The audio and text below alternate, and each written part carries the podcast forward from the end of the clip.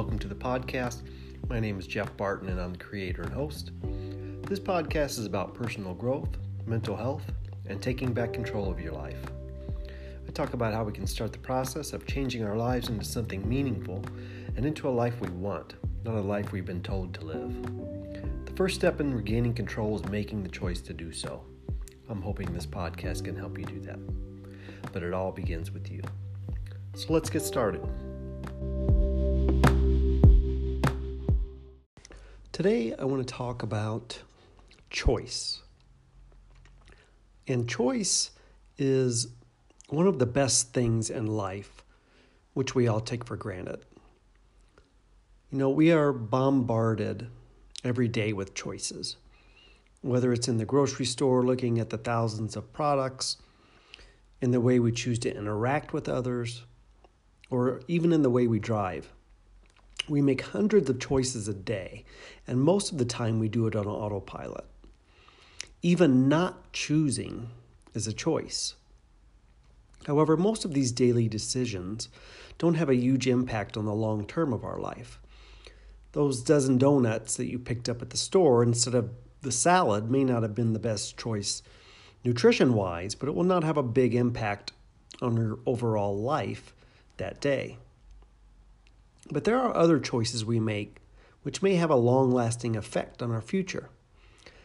Now, I'm not talking about career wise or financially, although it can be true for both topics. I'm talking about our outlook on how we view the world and those around us. I'm discussing the why of the choices we make. Now, I'm an introvert, um, and I can be really closed off a lot of the time. And being an introvert, I have not been open to new experiences, if I'm being honest. It's not that I'm closed off to everything, it's that I'm uncomfortable in many situations. I have always preferred being in situations I could control, and usually that meant being alone. Like uh, Cheryl Strayed said in her book Wild, if you haven't read it, I highly recommend it. One of my favorite books. Uh, again, Cheryl Strayed, and the book is called Wild. But the quote is Alone had always felt like an actual place to me, as if it weren't a state of being, but rather a room where I could retreat to be who I really was. The problem for me was that being uncomfortable kept me from experiencing a lot of what life had to offer and that included sharing experiences with others. It kept me from what people had to offer. While I may have been happy being alone at times, being comfortable in my own little bubble also came at the expense of a lot of my happiness. And I found excuses for everything, and I did it all the time. There were always there was always something holding me back and usually I blamed it on some outside force. I blamed it on other people uh, or on situations which didn't align with my perceived view of what may occur. But when I look back now, I realize that it was me. It was always me that was holding me back. I just didn't recognize it until recently.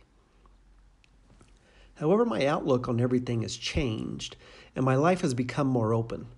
I'm not held back by being uncomfortable anymore, and it's been one of the best changes I've ever made. It's made me happier and full, full of life and love and everything that comes with being happy. And while I still may be a little uncomfortable in certain situations, it's been worth it because those around me are worth it. And I've learned that I am worth it as well.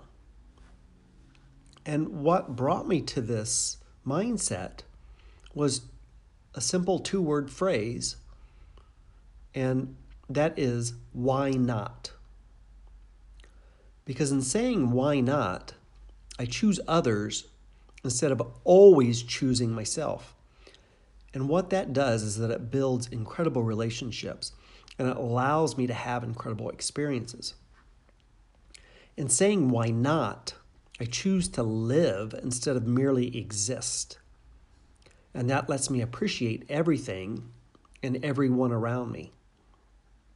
When I say why not, I choose to let others know how much they mean to me. I also choose to show love, and it allows that love to be returned back even more. In saying why not, I choose you. In choosing you, I also choose me. And together we choose each other.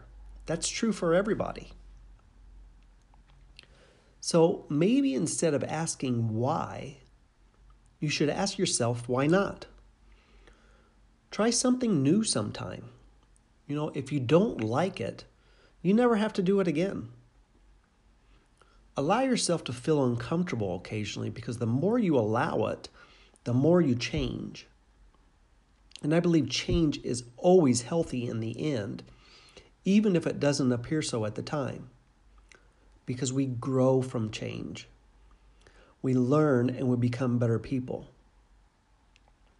So, in saying why not, you may find things you never knew existed, like a new life and a new love for something, maybe even a new love for someone. But the most important thing you may find is yourself. Why not?